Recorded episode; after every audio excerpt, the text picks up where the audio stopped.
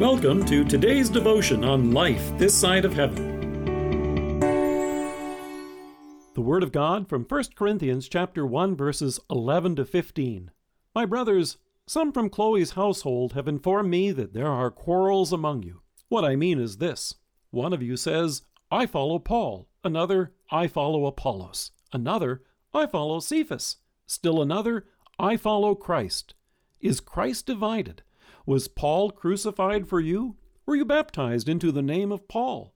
I am thankful that I did not baptize any of you except Crispus and Gaius, so no one can say that you were baptized into my name. Have you heard of influencers? An influencer is someone on social media who has built up a loyal following. They attract a large audience, and since they are popular, they tend to hold a lot of impact and sway with their followers. Advertisers have caught on to this, and now they often partner with them. Many companies now rely on influencers to bring attention to everything from clothing, perfume, and purses to vacation resorts. As difficult as it may be to imagine, this isn't anything new. In fact, it was actually a problem in the city of Corinth during the time of the Apostle Paul.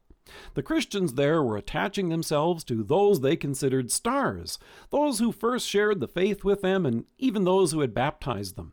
Paul notes, My brothers, some from Chloe's household have informed me that there are quarrels among you. What I mean is this one of you says, I follow Paul. Another, I follow Apollos. Another, I follow Cephas. Still another, I follow Christ. The truth is that you and I may also have our favorite preachers and pastors from the past or present, and there's nothing wrong with that. But a problem sets in when we find ourselves being more concerned with the one proclaiming and administering God's grace than God's grace itself. So Paul asked, Is Christ divided? Was Paul crucified for you? Were you baptized into the name of Paul? And for those who made a big deal of the pastor who baptized them, he said, I am thankful that I did not baptize any of you except Crispus and Gaius, so no one can say that you were baptized into my name. Now, Paul wasn't dismissing the importance of baptism, far from it. In letters such as the one to Galatians, Paul extols it and writes, You are all sons of God through faith in Christ Jesus, for all of you who were baptized into Christ have clothed yourselves with Christ. However, Paul recognized that he, like every pastor, is merely the one who applied the water, according to Christ's command and institution. The baptizing, that is, the washing away of sins, was done by the Holy Spirit Himself at work in the water with the Word. There shouldn't be any fame or adoration for the one who simply administered it. But that's also true for popular preachers. There's a real danger if we become more enamored with the proclaimer than the proclamation itself. Pointing to himself, Paul says, For Christ did not send me to baptize, but to preach the gospel, not with words of human wisdom, lest the cross of Christ be emptied of its power. In Corinth at this time, professional orators would compete for attention in the marketplace. In fact, they were sought after, the way companies and politicians hire public relations firms to prepare the right spin to shape public opinion. You might say that they were the original influencers.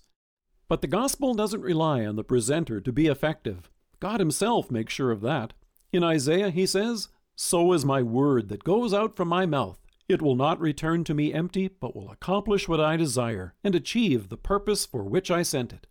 His word convicts us of our sin and shows us our Savior, whose life, death, and resurrection has brought us forgiveness and salvation.